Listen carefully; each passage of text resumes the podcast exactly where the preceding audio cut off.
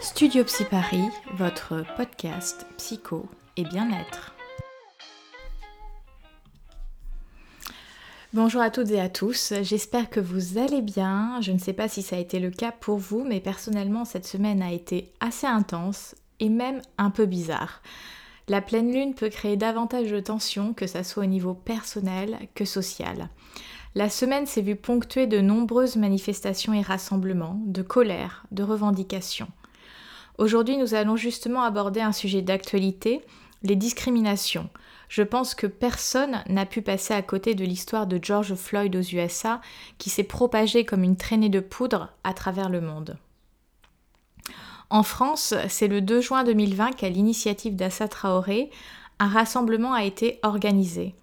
Ce dernier avait pour but de dénoncer les violences policières en lien avec l'affaire de son frère Adama Traoré. Cette journée du 2 juin a été assez tendue. Quand vous vous renseignez un peu, vous constatez que quelques heures avant le rassemblement, le préfet de police interdit ce rassemblement sous prétexte de l'urgence sanitaire liée au Covid. Nous pouvons nous interroger sur la cohérence et même l'idée de provocation lorsqu'on voit les quais de Seine, les pelouses des Invalides depuis les 15 derniers jours. En parallèle, Assa Traoré a aussi été victime d'intimidation avec des policiers débarquant chez elle juste euh, deux heures avant le rassemblement. Bref, tout cela interroge. Nous avons des personnes mobilisées et militantes qui viennent déranger un, entre guillemets, certain ordre. Ordre ne veut pas dire justice. Et une censure, comme ce que pourrait manifester le surmoi, qui tente à tout prix d'étouffer les mouvements pulsionnels qui répondent à un désir ayant fin de justice, d'équité, d'égalité. Pour la petite anecdote, j'ai participé moi aussi au rassemblement euh, ce 2 juin dernier, comme je peux participer à d'autres manifestations pour les droits LGBT, des femmes, etc. Ce sont des sujets qui me touchent et pour lesquels, à mon niveau, je m'engage. J'avais préparé pour l'occasion une pancarte où était écrit genre, couleur, religion, orientation sexuelle. La seule couleur qui ne change pas est celle du sang qui coule. À la fin du rassemblement, une jeune femme m'a arraché la pancarte en me disant que nous n'étions pas là pour ça. En plus d'être une attitude relativement violente par ce geste, on se rend compte que la notion de discrimination, qu'importe le sujet, est soumise à une sorte de hiérarchisation. Alors que lorsqu'il s'agit de discrimination, soit on en est victime, soit on n'en est pas victime. C'est un constat, un fait. Il n'y a pas de petite ou de légère discrimination. Personne ne dira jamais je suis juste un peu discriminé. A contrario, les sociétés dans lesquelles nous vivons les banalisent bien trop souvent. C'est ancré depuis des générations et des générations, conforté par les politiques, certains discours religieux, etc. Alors, comment expliquer ces discriminations, leur origine, leurs conséquences? Nous allons y réfléchir aujourd'hui ensemble. Le premier point que je vais aborder, c'est justement un aspect de définition de la discrimination. Alors, le sujet dont il est question aujourd'hui dans ce podcast est ce qu'on appelle la discrimination sociale. Elle se définit comme étant un processus lié au fait d'opérer une distinction concernant une personne ou une catégorie sociale en créant des frontières dites discriminantes. Cela veut dire qu'un rejet va s'opérer visant l'exclusion et la stigmatisation sociale sur des critères tels que l'origine sociale, ethnique, religieuse, le genre, le niveau de son intelligence, son état de santé, son apparence physique, son orientation sexuelle, etc. En résumé, c'est une différence de traitement qui a une valence négative dans ce cas spécifique. La psychologie sociale s'est intéressée à ce sujet. Globalement, la discrimination est définie comme étant les attitudes et conduites particulières qu'un individu ou groupe manifeste à l'égard d'un autre individu ou groupe, le plus souvent sur base de caractères attribués par préjugés plutôt qu'objectivement repéré. Un préjugé va désigner à l'origine tout jugement a priori, tant favorable que défavorable, à l'égard d'autrui. Il qualifie habituellement les attitudes négatives à l'égard d'un groupe particulier. L'étude des préjugés fut d'abord abordée d'un point de vue socioculturel. Les préjugés seraient le résultat d'apprentissages sociaux ou psychodynamiques, mouvements internes, la personnalité. Depuis, l'accent est plutôt mis sur les composantes cognitives. Les préjugés seraient le produit d'un processus de stéréotypie, dit d'assimilation, consistant à accentuer les ressemblances perçues entre les objets appartenant à une même catégorie. Par exemple, cela se traduit par le langage de tous les jours que euh, euh, tous les Arabes sont des voleurs, euh, tous les Juifs sont riches, etc. Ce genre de discours faisant des généralités sur une catégorie de personnes. Les attitudes sont appréhendées via trois niveaux de lecture. Il s'agit d'un caractère à la fois cognitif, donc regroupant les jugements, croyances et savoirs, affectif, c'est-à-dire les sentiments favorables ou défavorables, et conatif, c'est la tendance à l'action, comment mes pensées et mes émotions par rapport à un groupe de personnes vont guider mes actions. Nous pouvons donc résumer que les discriminations sont un ensemble de pensées, croyances, savoirs, jugements impactant notre manière de percevoir un individu ou un groupe d'individus basés sur certains critères qui sont liés à son identité, ses origines, etc. Ce n'est pas quelque chose sur laquelle la victime de discrimination peut avoir une prise. Il ou elle est de telle ou telle origine. Il ou elle est de tel ou tel genre. Il ou elle est de tel milieu social. Il ou elle est de telle religion. Il ou elle est de telle orientation sexuelle et je pourrais encore continuer longtemps comme ça. La discrimination est, selon moi, une manière d'annihiler l'autre, de l'anéantir dans ce qu'il ou elle est. C'est le phénomène de ne pas le reconnaître et de lui attribuer une valeur différente de celle que nous donnons à nos pères, dans le sens les personnes qui sont issues de la entre guillemets, même souche que nous. C'est comme une hiérarchisation des humains, et c'est pour cette raison que des génocides ont eu lieu dans l'histoire de l'humanité. Les victimes n'étaient pas vues, perçues comme des êtres humains. Elles étaient reléguées au rang inférieur. En psychologie, nous pouvons utiliser la notion du miroir, et j'ai même envie de mettre en avant celle du miroir brisé, qui a été utilisée pour conceptualiser le regard que nous pouvons porter sur les personnes en situation de handicap par Simone Korfsos.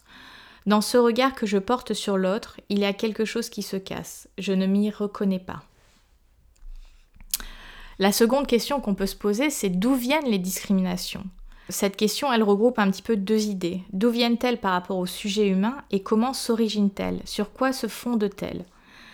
C'est une question qui est nécessaire de se poser parce que concrètement, un bébé ne naît pas raciste, homophobe, sexiste, etc. Toujours en psychologie sociale, des recherches et théories ont vu le jour. Historiquement, les théories divergent quant à l'origine des attitudes discriminantes. Alors, certaines théories les voient comme intrinsèques, c'est-à-dire qui font appel à des variables de personnalité, c'est comme euh, l'inné, versus l'extrinsèque, pour celles qui postulent sur des modes d'acquisition tels que le conditionnement ou l'apprentissage social. De toute évidence, je pense que nous pouvons évoquer la notion de construction. Une attitude discriminatoire se construit et elle se construit dans un premier temps via le milieu social. Comme je le disais, je pense qu'un sujet qui vient au monde est comme une toile vierge sur cette question, même s'il y a toujours un bagage transgénérationnel, mais je pense qu'on peut difficilement y inclure la manière de se comporter avec les autres. Il peut par contre y avoir des traces, séquelles et traumatismes antérieurs que les générations passées transmettent. C'est donc finalement pris dans un contexte qu'un individu pourra développer des préjugés, des croyances sur tel ou tel groupe, catégorie de gens. C'est comme le rapport au livre. Si un enfant n'y a pas accès dans l'enfance, il ne va pas y être familier. Si dans un environnement il n'y a aucune diversité, que ce soit dans les origines ethniques, les orientations sexuelles, etc., ou alors que les parents, la famille partagent des idées discriminatoires, il est fort probable, dans un premier temps, que l'enfant absorbe ces constructions qu'on pourrait dire erronées. En grandissant, l'enfant pourra développer un sens critique, interroger, déconstruire même peut-être ses préjugés. D'autres resteront pris dans les assimilations dans lesquelles ils ont grandi, évolué. Pour revenir sur l'idée que les attitudes peuvent se créer intrinsèquement, c'est-à-dire à, l'intérieur de nous-mêmes, et venir nourrir un processus discriminatoire, cela peut s'opérer plus à l'adolescence ou à l'âge adulte, où un sujet, souvent pour des raisons psychiques structurelles, va axer une construction mentale discriminatoire pour répondre à des idées violentes, persécutoires, etc. En tout cas, une chose est certaine, la discrimination est une construction sociale qui va être plus ou moins assimilée, appropriée par des sujets. En ce qui concerne le fondement des discriminations, évidemment, nous ne sommes pas dans une logique, elles ne sont pas logiques, je parlais du miroir identificatoire cassé, qui peut être une des raisons qui explique ce phénomène, mais il y en a d'autres. L'inconnu, la peur, la jalousie, l'envie, etc. Le départ est toujours subjectif, puisque nous ne sommes pas dans une construction mentale logique, donc empreinte de neutralité. Il n'est pas possible de parler du sujet des discriminations sans évoquer le phénomène de bouc émissaire. Nous l'avons tous connu généralement à l'école, ce ou cette camarade euh, un petit peu souffre-douleur, qui est maltraité par d'autres élèves sans raison. Un bouc émissaire est un individu, un groupe, une organisation, choisi pour endosser une responsabilité ou expier une faute pour laquelle il est totalement ou partiellement innocent j'ai envie de mettre en avant le travail du philosophe et anthropologue René Girard, qui a beaucoup travaillé sur cette idée. Avec lui, le bouc émissaire cesse d'être une simple expression pour devenir un concept à part entière. Donc c'est la théorie du bouc émissaire qui est un système interprétatif global, une théorie unitaire visant à expliquer le fonctionnement et le développement des sociétés humaines. La réflexion de René Girard s'origine dans un étonnement qui prend la forme de deux questions successives. La première, d'où naît la violence dans les sociétés humaines? Quel est le ressort fondamental? Et la deuxième, c'est d'où vient que cette violence ne les dévaste pas? Comment parviennent-elles à se développer malgré elles? Autrement dit, quel mécanisme mystérieux permet aux sociétés humaines archaïques, enclines à l'autodestruction, de se développer quand même? Parce que la logique voudrait en effet qu'elles aient disparu depuis longtemps. Pour René Girard, le sacrifice du bouc émissaire permet donc à la fois de libérer l'agressivité collective, c'est exutoire, et de ressouder la communauté autour de la paix retrouvée. Ça forme un pacte. Cela prend tout à fait sens lorsqu'on repense à ce qui s'est passé pendant la Seconde Guerre mondiale avec les personnes de confession juive. Hitler a réussi à faire cristalliser une haine sur un peuple et son extermination donnait l'illusion que tous les problèmes sociaux, économiques, etc. seraient réglés et que la communauté en ressortirait grandie. Une idée que je souhaitais euh, vraiment mettre en avant et que j'avais un petit peu partagée en début de semaine sur les réseaux sociaux, c'est euh, l'idée de discrimination associée. Donc euh, en début de podcast, là, je vous évoquais l'idée qu'en fonction des personnes, des expériences sociales et ou individuelles, on nous ferait croire que les discriminations ont une sorte de classement hiérarchique. Comme si c'était moins grave d'être discriminé par rapport à son poids, par exemple, que par rapport à son origine ethnique. Ou alors que parce que telle et telle expression sont rentrées dans euh, le langage courant, on ne devrait plus y faire attention. Sauf que de nombreux linguistes sont d'accord là-dessus, le mot a un sens, il a un poids, et ce n'est jamais par hasard que certaines expressions restent et continuent d'être utilisées au quotidien. Euh, je donnais il n'y a pas plus tard qu'il y a quelques heures l'exemple de euh, euh, dire que ce soit un homme ou une femme de Ah, tu te comportes comme ça parce que tu as tes règles.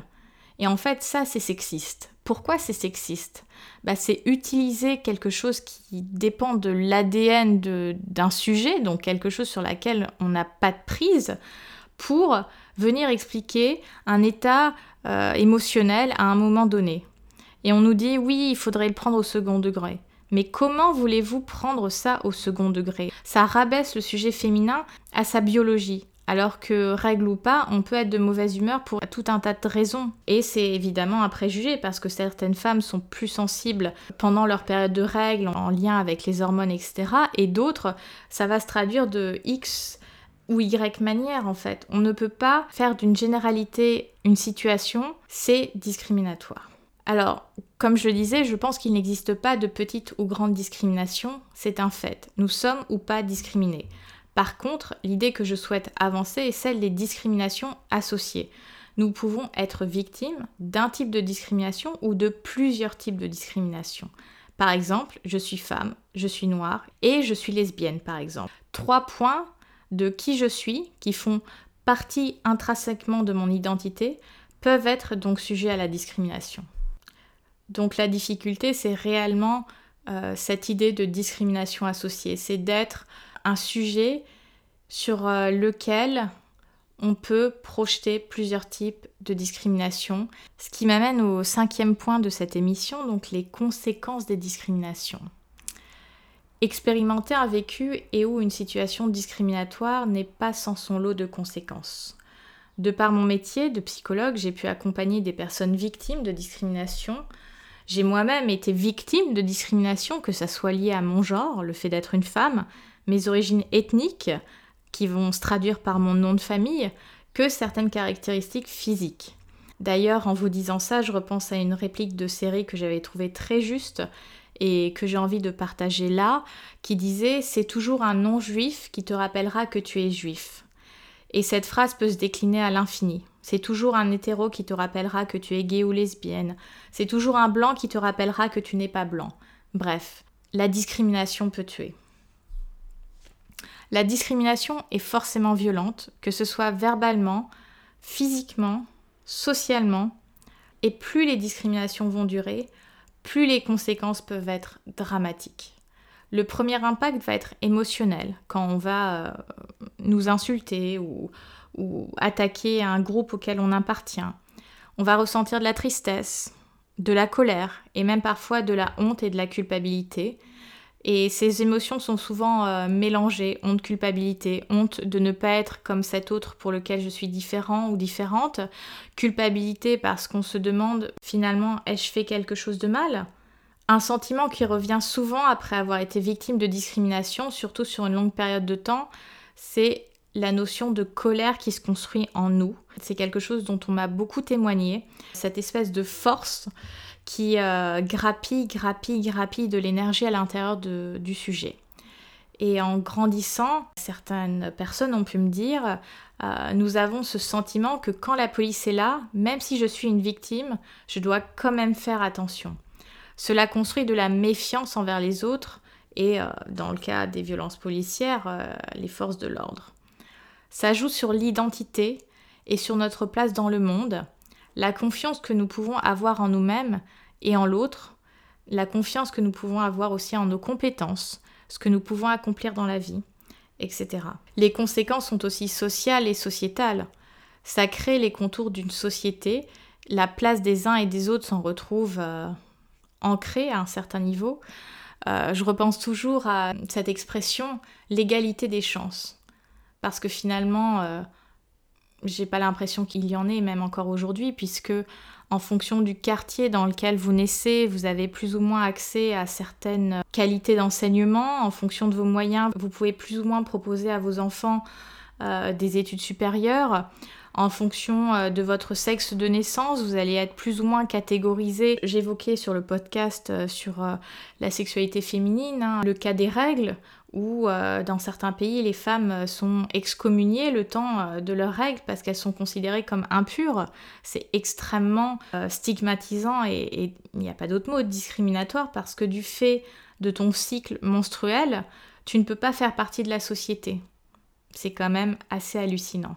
Oui, il y a cette notion d'égalité des chances et puis ce phénomène associé qui est le phénomène de ghettoisation ou moi qui ai travaillé sur des zones urbaines sensibles, finalement, en fonction des communes euh, sur lesquelles vous travaillez, bah, certains quartiers vont abriter plutôt une population d'origine africaine, par exemple Afrique centrale, et puis d'autres quartiers ça va être plutôt Afrique du Nord, et puis d'autres quartiers ça va être plutôt les pays euh, asiatiques. Donc finalement il y a cette sorte de regroupement par euh, catégorie voilà, il y, a ce processus où on ne permet pas aux gens finalement de se mélanger, de s'intégrer, puisqu'on parle toujours de cette difficulté à s'intégrer, mais est-ce qu'on laisse réellement une chance aux gens de s'intégrer? Et pour s'intégrer, il y a énormément de points euh, sur la to-do list. Alors évidemment, l'intégration demande un effort, mais euh, il y a effort et effort. Voilà, donc de nombreuses conséquences des discriminations qui vont à la fois euh, de l'expérience individuelle à l'expérience sociale, mais aussi euh, au langage, au code, aux traditions de, société. En fait, c'est vraiment euh, ce qui façonne, j'ai envie de dire, les sociétés, la place de, chacun. Et, et, les places qui sont attribuées majoritairement, ça ne veut pas forcément dire que c'est les places qui sont justes pour, pour cette société-là. Après, on peut se poser la question de comment remédier à, ça. Et c'est vrai que la chose que l'on peut euh, espérer et qu'on peut euh, mettre en avant, c'est miser sur la déconstruction. Puisque en fait, on ne peut pas construire sur quelque chose déjà d'erroné. Il faut le déconstruire. Et ça, c'est ce qui est le plus long, qui fait aussi peur. Parce que vouloir changer, ça veut dire changer ses repères. Et changer ses repères, c'est très inconfortable. Et une société, pour qu'elle bouge, c'est compliqué. C'est pas impossible, mais c'est compliqué. Il y a un processus de déconstruction qui est donc euh, essentiel, primordial. Et l'autre point, c'est évidemment l'éducation pour lutter contre les discriminations. Cela demanderait du temps pour redessiner nos sociétés, mais il n'existe pas d'autre moyen finalement pour entamer une révolution.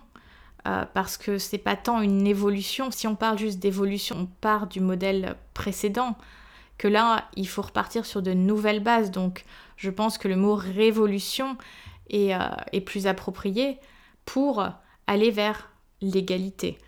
Et évidemment, euh, on ne peut avoir que l'espoir que ça se produise, mais c'est les délais dans lesquels ça peut se produire qui, qui questionnent. Bref, je serais curieuse d'avoir votre avis sur la question. N'hésitez pas à, venir échanger à ce sujet-là, à partager peut-être aussi vos expériences, parce que finalement, lorsqu'il s'agit de discrimination, on est rarement seul. Alors oui, on peut se sentir seul face à la discrimination, mais on est rarement seul. Et dès qu'on retrouve une affiliation, ce sentiment de justement ne pas être seul, qu'on est euh, un groupe, ça renforce, ça rassure, ça sécurise.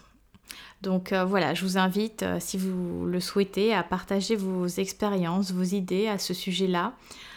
J'espère que cet épisode vous aura plu, vous aura fait réfléchir, peut-être vous aura questionné. Et évidemment, vous pouvez me retrouver sur les réseaux sociaux de Studio Psy Paris. Je vous souhaite une euh, très bonne journée, je vous dis à très bientôt et surtout prenez soin de vous.